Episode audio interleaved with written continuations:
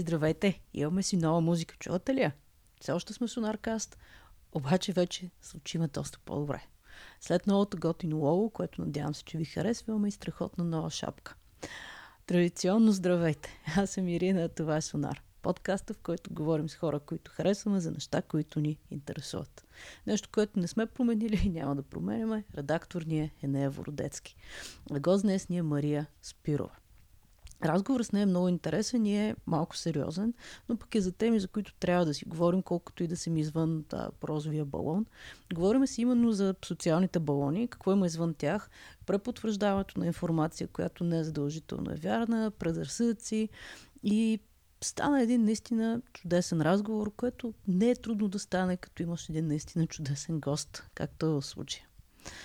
Тъй като Мария е в Англия, аз пък не съм, се записвахме онлайн и на момент има прекъсване на звука. Случва се някъде към средата на разговора. Кратко е, не пречи на разбирането, имайте го предвид, а, макар че разговора много си заслужава слушането и това прекъсване не му пречи особено. Но, преди това да ви разкажа за музиката. Много съм а, така воодушевена от нея, тъй като това парче, което а, чухте в началото и ще чуете цялото в края, беше написано специално за нас от Fizzy Water. Кой е Fizzy Water? Той е един страхотен диджей, който прави много приятна музика. Може да го намерите в Spotify, в YouTube, навсякъде където има музика. Пише се Fizzy като F-I-Z-Z-I-E Water. Също така може да го намерите и в по-старите епизоди на подкаста, именно в девети епизод, където направихме едно супер приятно интервю. Ако не сте го слушали, може да го направите веднага след като чуете този епизод. И да не забравяйте, още сега може да се абонирате за нашия подкаст, където го слушате в момента, натискате subscribe и сме готови. Никога повече няма да пропускате епизод. И разбира се, разбира се, абонирайте всички свои приятели, познати в YouTube, Apple Podcast, Spotify и въобще където решите да ги абонирате за нас. Това има много голямо значение. Във всеки случай, благодаря, че ни слушате. Започваме. Здрасти! Здравей! Как се казваш и с какво се занимаваш? Казвам се Мария Спирова. Работя като редактор в юридическо издателство в Лондон, от време на време като журналист и много често просто като коментатор на всичко, което ме заобикаля. Всъщност аз те открих през мои приятели във Фейсбук, които редовно споделяха, коментираха и се бяха ангажирали с твои, твои статии. И всъщност първото нещо, което се замислих и аз всъщност и затова те поканих, честно казано, е а, всъщност ти си човек с мнение във Фейсбук и хората те споделят, и не само Фейсбук, социалните мрежи, а и хората те споделят, за разлика от, от години, сигурно не съм виждала някой да споделя систематично произволно избрана медия. Инфуенсърите ли станаха по-важни, хората с мнение ли станаха по-споделяеми и какво се случва с традиционните медии, защото наистина не виждам много споделяне, поне на български медии. Това са много и важни въпроси на куп. А, и ще, ще почнем, тръгна от там, ще че... от някъде. Да, ще почнем от някъде и ще тръгна от там, че има разлика дали ми задаваш този въпрос изобщо в света mm-hmm. или във Фейсбук. Ако е във Фейсбук, има разлика дали ми го задаваш в българския Фейсбук или в глобалния Фейсбук. Това са едни а, нива, те са едни отделни вселени, които ние вече обитаваме. Едната вселена е когато не си гледаш телефона и другата вселена е когато си всмукан в телефона си. В вселената, в която хората са всмукани в телефона си, да, хората с мнение са значително по-важни от а, конвенционалните медии, тъй като като цяло ние живеем в екосистемата на социалните медии, защото искаме да се самоизлъчим. А, с това искам да кажа, че всеки един от нас прави профил в социална мрежа. Аз, например, само във Facebook общо взето, защото в Twitter все още прекалено ми е тесен лимита на техните знаци. Както виждаш, още не съм сложила точка в цялото изречение, в което съм почнала. Представяш си какво ми се случва в Twitter. Това, което искам да кажа е, че в социалните медии хората влизат не защото искат да имат огледало, точно, ясно и истинно на света, който ги заобикаля. Те там влизат, за да изградят един пясъчен замък, в който те се чувстват уютно. И в него те си канят когото си поискат. И сред тези поканени обикновено има хора, които имат някакъв масов апил, както му казваме тук, защото са разпознаваеми по някакъв начин. Всеки е намерил парче от тези хора и от техните мнения с които се идентифицира. Тоест ти получаваш нещо като виртуална сестра или виртуален брат, с който може да си се тюхкате заедно. Това е, как да кажа, много важна психологическа услуга в днешно време. Mm-hmm. Добре, сега с виртуалната сестра и виртуалния брат ние отиваме на там, че хората си препотвърждават мнението и не стигат до чуждо мнение. Макар, че ако трябва да съм честна, последните няколко дни използвам доста активно Фейсбук, което избягвам да правя. И живея в един абсолютно паралелен свят, който тотално ме обърква. Хората правят странни неща, имат странни изказвания, говорят за неща, които аз не разбирам и така нататък. Но ако хората предимно се информират през Фейсбук и през социалните мрежи, и ако предимно споделят хора, които са техните виртуални сестри и братя, откъде търсиме автентична информация? Аз ще ти върна този въпрос, като ти кажа, ние изобщо търсим ли, търсили ли сме някога автентична информация? Аз не съм сигурна, че отговора на този въпрос някога е бил силно да. Да речем, има ситуации, в които човек би искал да получи точна информация, да речем, когато влиза онлайн, за да потърси обяснение на някакъв здравен симптом, който има. Тогава някак си му е важно да намери информация, която той смята, че е автентична.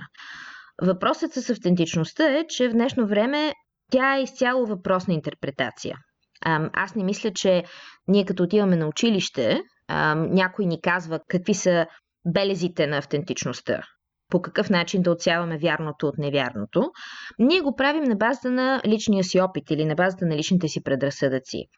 Именно за това Всъщност, медиите, които се опитват да поднасят балансирана информация, отговаряйки еднакво слабо на всички възможни предразсъдъци, в един момент се оказват разочароващ източник на информация. Защото на хората тази информация не им е достатъчно в техния заден двор. Тя е някъде на улицата и се чури на коя врата да почука. В днешно време хората нямат време за това, защото за да четеш такава информация, която не ти, не ти натиска веднага копчето, копчето, което казва в твоята глава, да, това е истината, защото аз няколко пъти съм преживявал нещо, което ме е накарало да смятам, че истината винаги лежи на този тротуар и никога не е на другия. Затова всеки път, в който някоя медия ми каже, има едно нещо тук така на другия тротуар, което трябва да идеш да видиш, аз казвам, а не, тези ме лъжат. Аз ли не знам. Аз истината съм намирал само от моята страна на улицата. Затова хората отиват във Фейсбук и започват да следват хората, които са от техния тротуар и казват, тук е истината. И интересното тук е, че понеже тези хора, които го казват, разбира се, натрупват последователи, приятели и коментиращи, които всичките са от тая страна и никога не са е пресичали тая улица, хората започват да усещат една окоръжителна емоция. Ето колко други хора са съгласни с този човек и с мен. Няма как аз да съм се объркал. Объркали са се тези, които нещо ми се лензят от другия тротуар. Ние обитаваме такъв тип информационен пазар, в който ние продаваме едни на други не толкова факти и информация, а усещането за правота. Ти сега каза две много интересни неща и се чуда с кое да започнем. Едното е като търсим здрав... здравни симптоми в интернет. Това ми е супер любимо. И стигаме до всички хора антиваксерите, които ние не вярваме, че трябва да си вакцинираме децата, но въпреки това. И другото, другия въпрос е търсили ли сме някога истина. В смисъл, според теб, никога в човешката история хората не са търсили истина и, и то confirmation bias просто сега е по-виден. Правилно ли те разбирам? Да, аз действително смятам, че за всеки човек, който разсъждава върху това какво е истината, има и хора, които смятат, че всъщност те могат да почувстват кое е истината и не им трябва някой да им обяснява какво е истината. Проблемът е на практика в това доколко човек вярва на собствената си преценка. Има предостатъчно когнитивни проучвания, които доказват, че човешката преценка в повечето случаи е грешна и най-доброто нещо, което можем да направим е поне да сме наясно в каква амплитуда грешим. Да знаем колко е вероятно да сме сбъркали във всеки един момент. Добре, ама човек не може да живее по този начин, защото никога няма да си излезе от къщата, нали така? Ще бъде парализиран от страх, че всяко решение, което взима, е в някакъв смисъл грешно или недоинформирано. В този смисъл еволюционно човешкото съзнание се е развило така, че да взима решения бързо на базата на абсолютно несъвършена информация, без да се тревожи колко му е несъвършена информацията. Има ситуации, както виждаме в един развит свят, в една много комплицирана цивилизация, в която сме в момента, когато това вече се оказва, тъй да се каже, антипродуктивно, контрапродуктивно за собственото ни оцеляване. Но човешкият ум е еволюирал по начин, по който не се е очаквало, че ще стане толкова неприложим към заобикалящата ни реалност. Ние наистина живеем в реалност, която само преди 30 на години беше толкова невъобразима, че не е имало как за тези 30 години нашето съзнание да се нагоди към новите предизвикателства, които ни заобикалят. И това, че сега трябва да правим преценка по нови и неочаквани начини, след като милиони години наред тези начини, по които сме правили преценка, ако чрез тях сме оцелявали, значи са били достатъчно добри. На практика до момента, в който нашата преценка не стане толкова грешна, че не ни изяде съблезъб тигър, тая преценка работи. Сега обаче живеем в други обстоятелства, в които най-големият ни проблем далеч не са съблезъбите тигари. Сега ще объркам името на човека, но той си получи Нобелова награда преди няколко години, точно с, с идеята за тази система. Първата система на човешкото мислене, което действа импулсивно и второто, която се включва, когато трябва да решаваме аналитични проблеми, но ние не харесваме да използваме, защото тя изисква прекалено много енергия.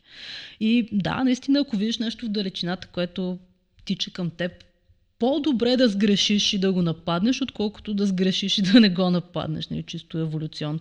То там си изкарва и цялата идея, всичките си, просто те работят. Ако видиш някой, който не прилича на теб по някакъв начин, най-вероятно е добре да го избягваш, защото ти бъде враг в най- в смисъл, слагам най-големите кавички, които мога да сложа.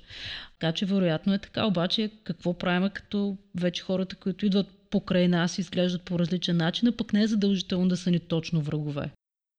Въздържаме се, а това е сложна задача, тъй като въздържанието всъщност е един разтегнат като лукум процес на преценка. Тоест ти час по час, минута по минута се въздържаш от някакви действия, но същевременно трябва да стоиш на штрек и да продължаваш да анализираш една развиваща се ситуация. Това се отнася в интерес на истината и за начина по който консумираме медии и информация около нас. Ние във всеки един момент бихме могли да скочим на клавиатурата и да започнем да пишем с само главни букви нещо развълнувано и вбесено, защото сме прочели заглавието, а не сме прочели цялата статия. Защото нашият мозък не е еволюирал да ни чака да съберем всичката тази бавна информация и да видим сега крещя ли по клавиатурата или да не крещя. Именно защото, както каза и ти, тича нещо на среща ни, дигаш лъка и стреляш. Не го чакаш да дойде да видиш дали мирише на рози. И ние действително се държим по този начин в комуникацията си в социалните мрежи, защото трябва да си дадем сметка, че това е новата джунгла – ние като влезем там, на нас ни се вдига адреналина и ние сме на штрек, по същия начин, по който бихме били на штрек, като вървим в гората между двете села. Ние трябва да влезем, за да наберем ни гъби, но същевременно трябва да сме на штрек. На нас рефлекса бяга или се би, ни се качва в момента, в който ние си влезем в сесията във Фейсбук. Мнозина от нас ви не го преживяват по този начин, защото те обичат стимулацията. Знаете, има хора, които непрекъснато търсят стимули и има хора, които всъщност непрекъснато търсят заслон от прекалено много стимули. Ние сме различни в а, а, неврологично отношение, но всички тези хора, като се сблъскаме в тази ситуация, която награждава хората, които викат най-много, пишат най-дълги статуси и под тях има най-много коментари, ние без да искаме трябва да влезем в битка едни с други защото иначе не знаем как да се разминем приятелски. И сега, може, може и да греша, въпреки това, ти все пак се занимаваш с журналистика. А, била тя във Фейсбук, между другото и в доста други издания, които също публикуват твоите статии, т.е. не става дума само за статуси. И вероятно се сблъсква с този проблем. Как да направим така, че от една страна хората да прочитат това, което казваме, т.е. да има готино заглавие, което все пак дърпа някаква аудитория и в същото време да не сме супер баяс. Или от друга страна, може би трябва да сме супер баяс, не знам. Ти какво мислиш по въпрос? Има ли въобще почва за някаква средна позиция между крайностите или това тотално е загубено и ние си говорим само на нашата част от аудиторията и това ще е така? Преди Фейсбук да стане средището на размяна на новини и мнения, Аз години наред бях такъв класически журналист в списания. Тоест аз идвам от аналоговата епоха и тъй като сега за мен просто е по-лесно каквото мисля да го казвам във Фейсбук, за мен това е някаква лична свобода, но за сметка на това мога наистина да говоря и за това как се случваха нещата преди да може този постоянен цикъл от писане на нещо, немедлена реакция на това писане и така до край, просто всъщност до безкрай, постоянен цикъл. Това наистина много промени всичко, включително и колко бързо и колко здраво ние си формираме предразсъдъците, за които ти много добре спомена, защото това е голямата тема тук и сега. Предразсъдъците и доколко ние управляваме тях и доколко те нас.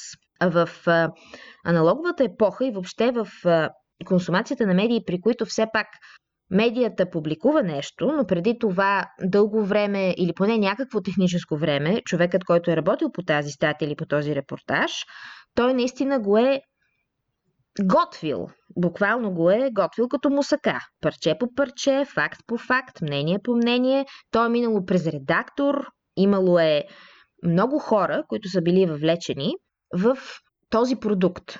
Той освен това бавно достига до своя читател. Читателя седи в някакъв влак или вкъщи по чехли, чете го това списание. Има време да се ядоса, има време да го препрочете, има време да подсъка с език и има време да реши струва ли си да се ядосва. Защото, знаете, има хора, които пишат по редакциите, защото са страшно вбесени от нещо и много искат да се чуе, че според тях това не е вярно и е скандално, че е било написано. Но има страшно голям буфер през това е един дълъг процес с много буферни зони в него, които защитават и журналиста, и публиката от стресът на постоянен сблъсък лице в лице, идентичност и идентичност. Така че тогава в център на ситуацията беше журналистическия продукт, репортажа или статията. Той седеше в центъра на сцената. Сега на практика хората четат новини или гледат репортажи, но ако прочетеш какво коментират те отдолу обикновенно, те коментират хората замесени в този репортаж, журналиста, който го е направил.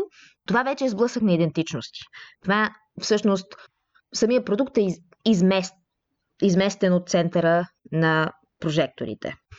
А, това е много важно, защото това поставя публиката в усещането, че тя вече директно направлява това, което, което и се доставя. Преди редакторите отиват и казват на репортерите, отиваш и правиш това. Или репортера отива на планьорка и казва, бе, тук става нещо интересно, дай да го отразим. Това е един, тъй да се каже, вътрешно фабричен процес. Сега това, което се случва, е, че всички медии са изцяло обърнати към една аудитория и се люшкат спрямо реакциите на тази аудитория. Тоест, аудиторията вече на този етап получава само това, на което реагира по добър начин, по начин, който поддържа бизнес модела на много от тези медии. Това, разбира се, води до тази голяма дума, която ти спомена предразсъдъци. Живеем в ситуация, в която да, бихме искали всички ние света да е прекрасен, на него да няма войни, да няма болести и да няма глобално затопляне. Би било прекрасно. Въпросът е, че нито едно от тези неща не е постижимо в пълна мяра. Да, ние непрекъснато изнамираме нови лекарства и нови терапии и се справяме с все повече и повече болести, но сме много далеч от безсмъртието. По същия начин трябва да се отнасяме и към предразсъдъците си.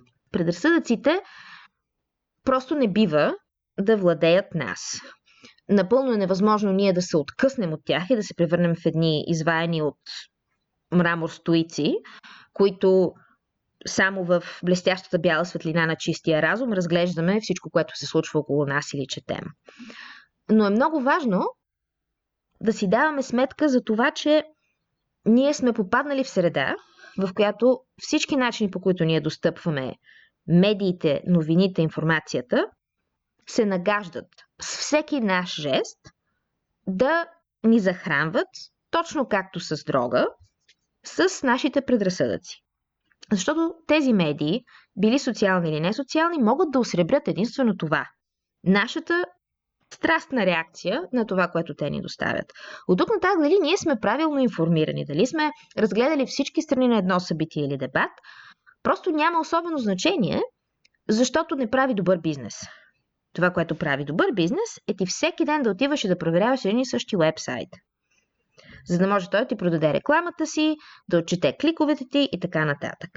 Това се случва и във Фейсбук, който непрекъснато следи ти какво коментираш и превръща стената ти, всъщност нюсфида ти, в една безкрайна колекция от любимите ти наркотици. Именно за това единствения контрол, който ние ефективно може да имаме над това, е контрол над собствените ни предразсъдъци.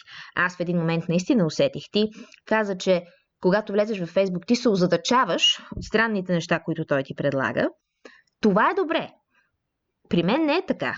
Фейсбук не ме озадачава въобще. Той ми предлага всички неща, с които аз от воле съм съгласна.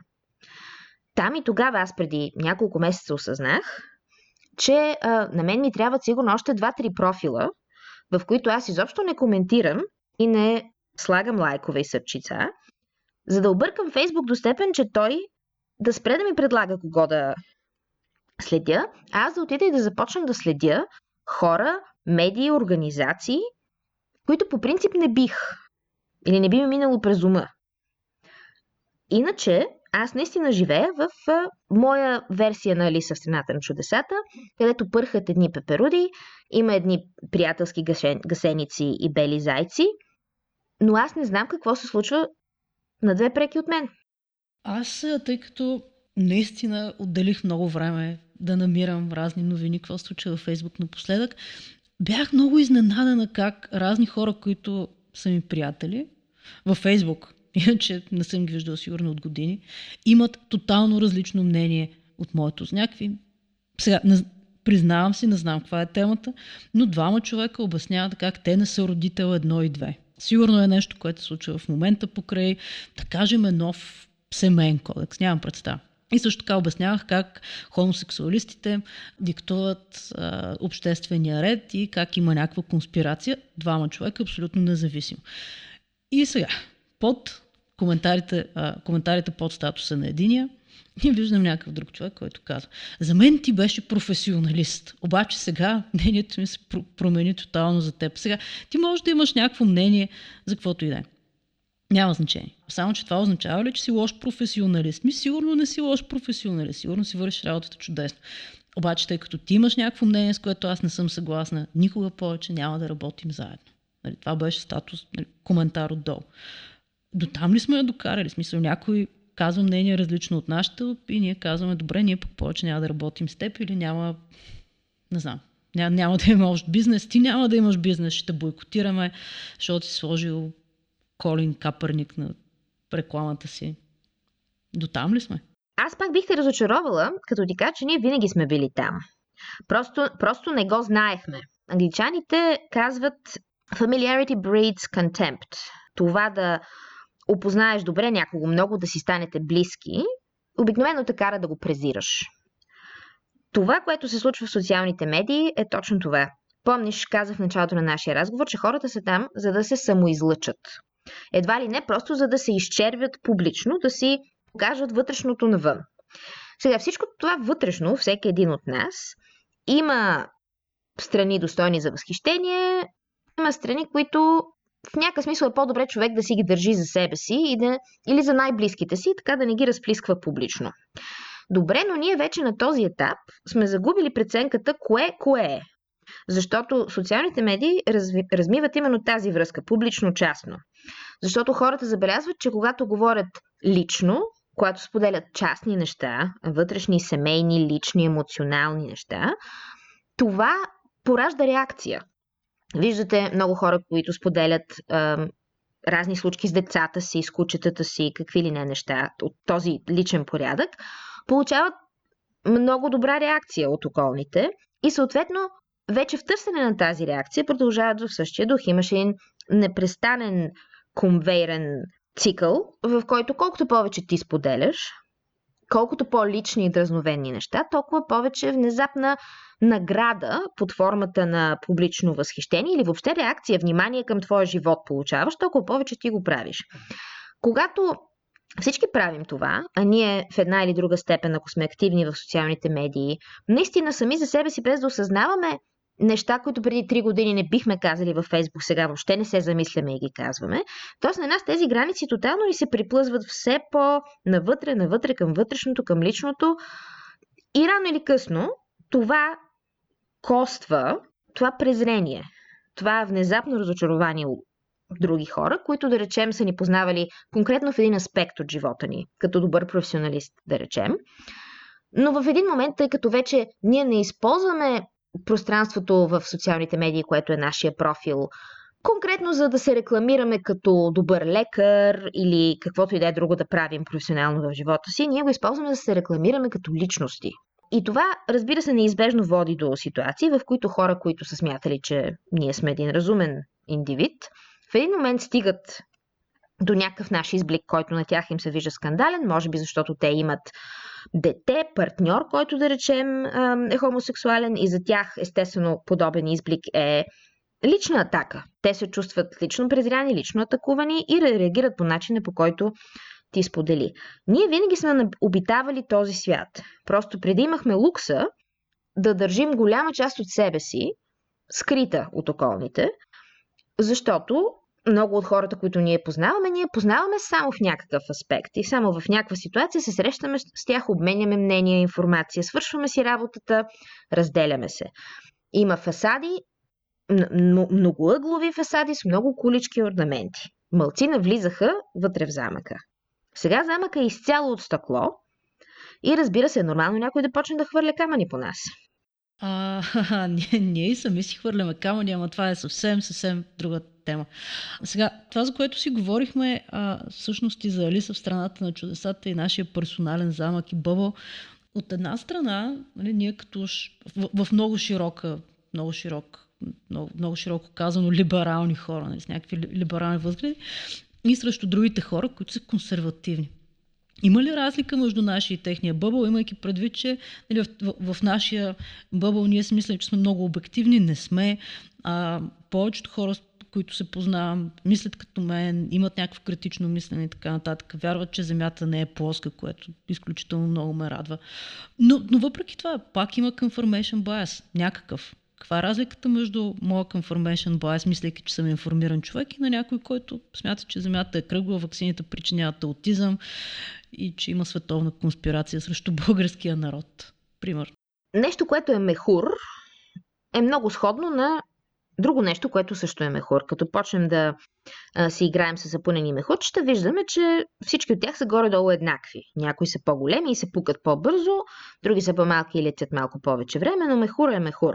Казвам това, защото проблемът с всеки мехур всъщност не е толкова какво има вътре в него, колкото че не може да се отвори без да се спука.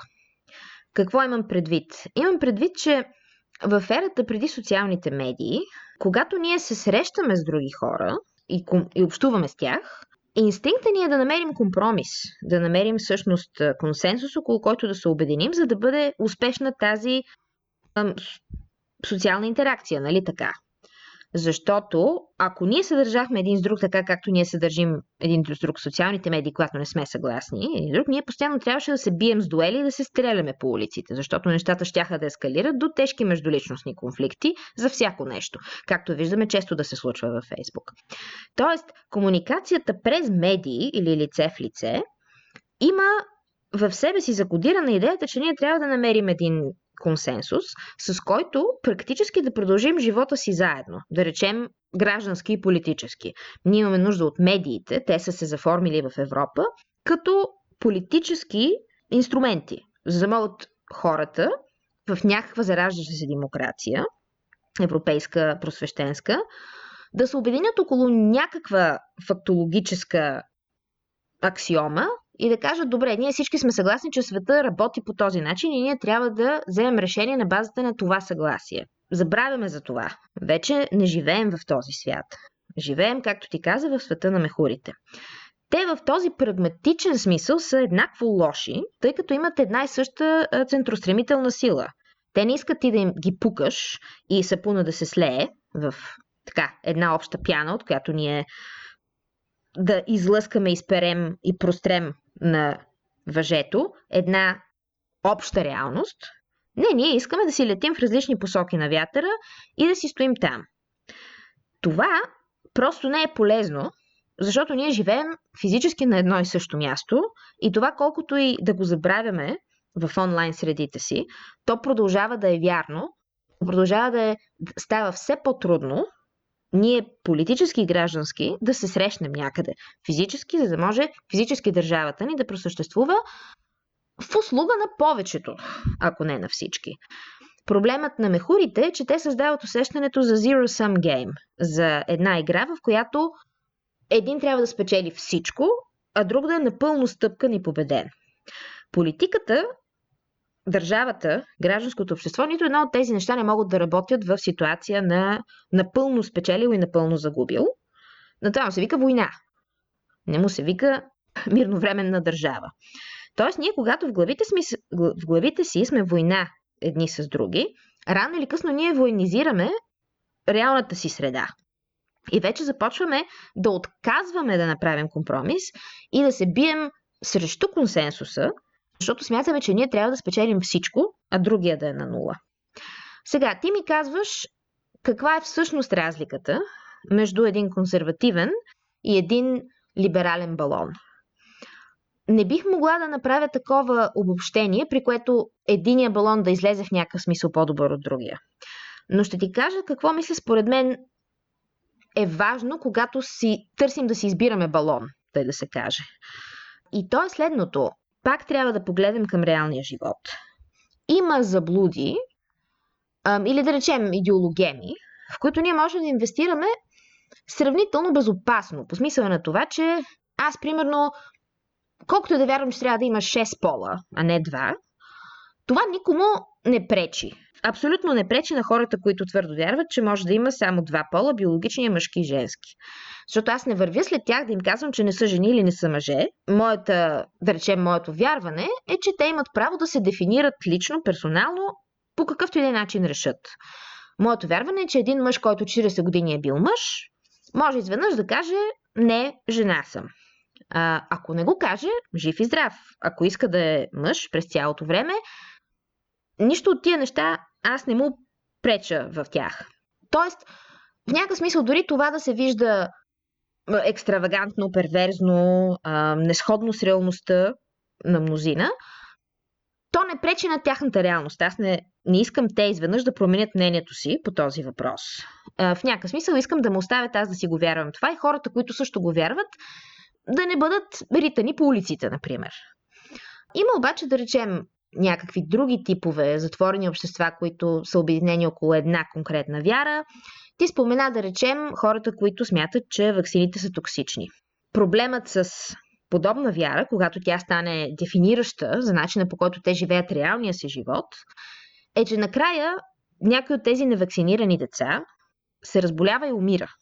Това е ужасна вреда в реалния живот, която произлиза от един мехур, от една много силно горещо поддържана вяра, която е фактоупорна, не се интересува от фактите. Тя не се интересува от фактите, защото не, не ги смята за факти. Тя смята, че има други факти, които не и се споделят на тази група. Тя смята, че нещо ужасно е скрито от тях. И то е, че вакцините са много по-отровни, отколкото, да речем, науката твърди. Проблемът с този тип вярване действително е, че така, деца, които биха живели дълъг и здрав живот, се оказват заразени с една напълно предотвратима болест и наистина са в риск да умрат или да бъдат сериозно увредени. Затова казвам, че когато си избираме предразсъдъци, защото ние неминуемо през цялото време това правим, ние търгуваме с предразсъдъците си едни на други, добре е в някакъв смисъл да избираме предразсъдъци, ако е възможно, за които сме сигурни, че не причиняват сериозна вреда на околните. Защото, пак казвам, ако решаваш да вярваш неща и да приемеш принципи, които са лично за теб рискови, знаем, да речем, в ранното християнство, хора са изразявали своята вяра и са били хвърлени на лъвовете.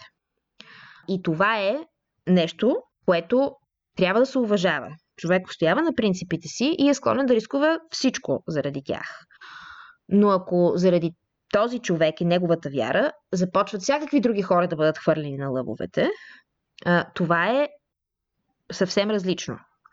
В този смисъл, когато имаш предразсъдъци, които или искат да навредят на други хора, защото знаем, има много хора, които вярват, че някои от нас поради раса или сексуална ориентация заслужават просто да бъдат бити, затварени и т.н. Това е предразсъдък, който по никой начин не може да остане търпян. С него трябва да се спори, защото мнозина рискуват сериозно да пострадат от него. Има и видове предразсъдъци и мехури, примерно Земята е плоска, които в крайна сметка, ако човек държи да го вярва и това за него представлява някакво лично освобождение, той се чувства по този начин по-щастлив, намира си приятели, които вярват в същото нещо, но това в крайна сметка на никого не взима хляба от устата и никой не умира заради това. Какво да правим? Човек трябва да толерира чуждото мнение и чувствата необходимост от альтернативни обяснения. Просто не бива никой да умира или да пострадва от това. Това е много интересен такъв и, и, и важен критерий да си избираме предразсъдъците. Значи Земята може да е плоска, обаче се вакцинира. И сега, накрая, защото доста напреднахме във времето, аз имам нещо като 19 въпроса, които си бях записала да ти задам другия път. А, има... да, ще има, ще има и друг път. Сега, имаме повода, че обещах да не те питам, все пак само го споменам. Повода, е, е, че попадна в една листа за евродепутати на Да България, което е супер яко. Направиха много готин вътрешен вод. Направихте? Направиха, не знам. Създаде се един много готин механизъм за гласуване. И ето сега хора с мнение попадат в листи, които нали, могат да имат истинска гражданска реакция и, и, и граждански някакъв реален резултат. Как да излезем от цялата тази конфронтация по социални мрежи, по каквото се сетиш, нали? която не е, според мен, истинска конфронтация, защото ако хората си говореха по улиците, както си говорят социалните мрежи, до сега отдавна да сме се затрили като цивилизация. Как да излезем от социалните мрежи и да направим нещо смислено в реалния живот, в гражданското общество и въобще къде е гражданското общество, като сме заети през цялото време да си обясняваме кой е глупав, кой е не знам си какъв в Фейсбук, Твитър и напред-назад, където намерим. Трябва да напомня, че във всички ситуации в историята, в които хората са започвали да се изтребват с ужасна масовост, преди това е имало един дълъг период на точно такова говорене, което ние в момента сластно всички се отдаваме на него в социалните медии. В този смисъл, както те са нещо ново, така са и някакво дежавю. Именно за това гражданското общество действително е в говоренето. където и да го правим това говорене. Дали го правим на улиците, дали го правим в специални клубове по интереси, дали го правим онлайн. В говоренето, буквално в говоренето и в правилата на говоренето, в правилата, при които ти уважаваш човешкото същество, изправено пред теб, каквито и неща да бълва то. Ама и то, дето бълва, и то трябва по уважаващ начин да ги бълва. Това е нещото, което ние забравяме.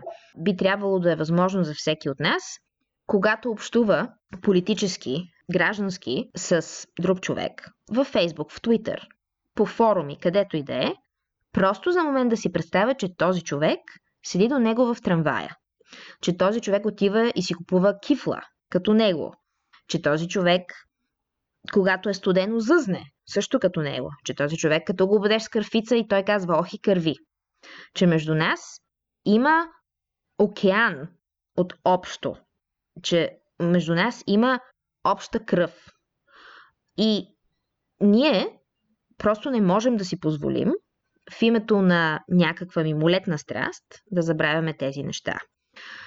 По-конкретно гражданското общество е на улицата. Винаги там е било.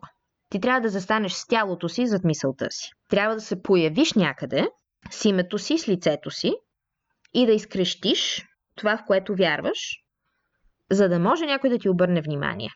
Ние вече сме в ситуация, в която, макар че ние разтоварваме напрежението си, като пишем тези неща, които ни вълнуват в нашия профил във Фейсбук, ние стигаме до заблудата, че по този начин ние сме изпълнили дълга си, че сме казали какво мислим и някой някъде ще зачете това. Но, за съжаление, не. То попада в центрофугата на общият шум и така до никъде не стигаме. Затова пак казвам, колкото и да е важно това, което правим онлайн, защото то ни организира, ние там намираме самишленици, ние с тези самишленици трябва да правим винаги нещо на улицата, в реалния живот. Да се организираме и ако нещо трябва да променим, не можем да го променим с 250 лайка под нечий пост. Можем да го направим с 250 тела и 500 ръце, там където то се случва. И сега последния въпрос. Къде могат да те намерят хората, ако искат да разберат нещо повече за теб, нещата, които правиш? Поради тежките ми грехове, направила съм така, че е, моят фейсбук профил е публичен. И всеки, който иска да види коя съм, какви ги върша, може да се свърже с мен там. На всичко отгоре даже отговарям и на лични съобщения, ако са написани с що го да проследима пунктуация и не съдържат особено ужасяващи Така че аз самата гледам, как да кажа, да практикувам собственото си Евангелие и да съм отворена към мненията и интересите на хората, с които живея наистина, а не само в главата си. Супер. Във Фейсбук много ти благодаря за това интервю. Благодарим още веднъж. Линк към профила на Мария можете да намерите в бележките на епизода. Бележките на епизода пък са на нашия вебсайт sonar-cast.com. След малко ще чуем цялото парче на Физилота от интрото, не сте забравили, което той написа специално за нас и ние много си го харесваме. Ако искате да се свържете с нас и да ни кажете нещо за епизода, за гостите, да ни подскажете за нови гости, които може да направим, да ни дадете фидбак, предимно позитивен, защото аз се връщам в бъбъл и отказвам да излизам от него известно време. Можете да ни намерите като Sonarcast в Twitter и в Facebook. А за днес толкова. Следващата седмица се връщаме с чисто нов епизод и гост. Чао и до скоро!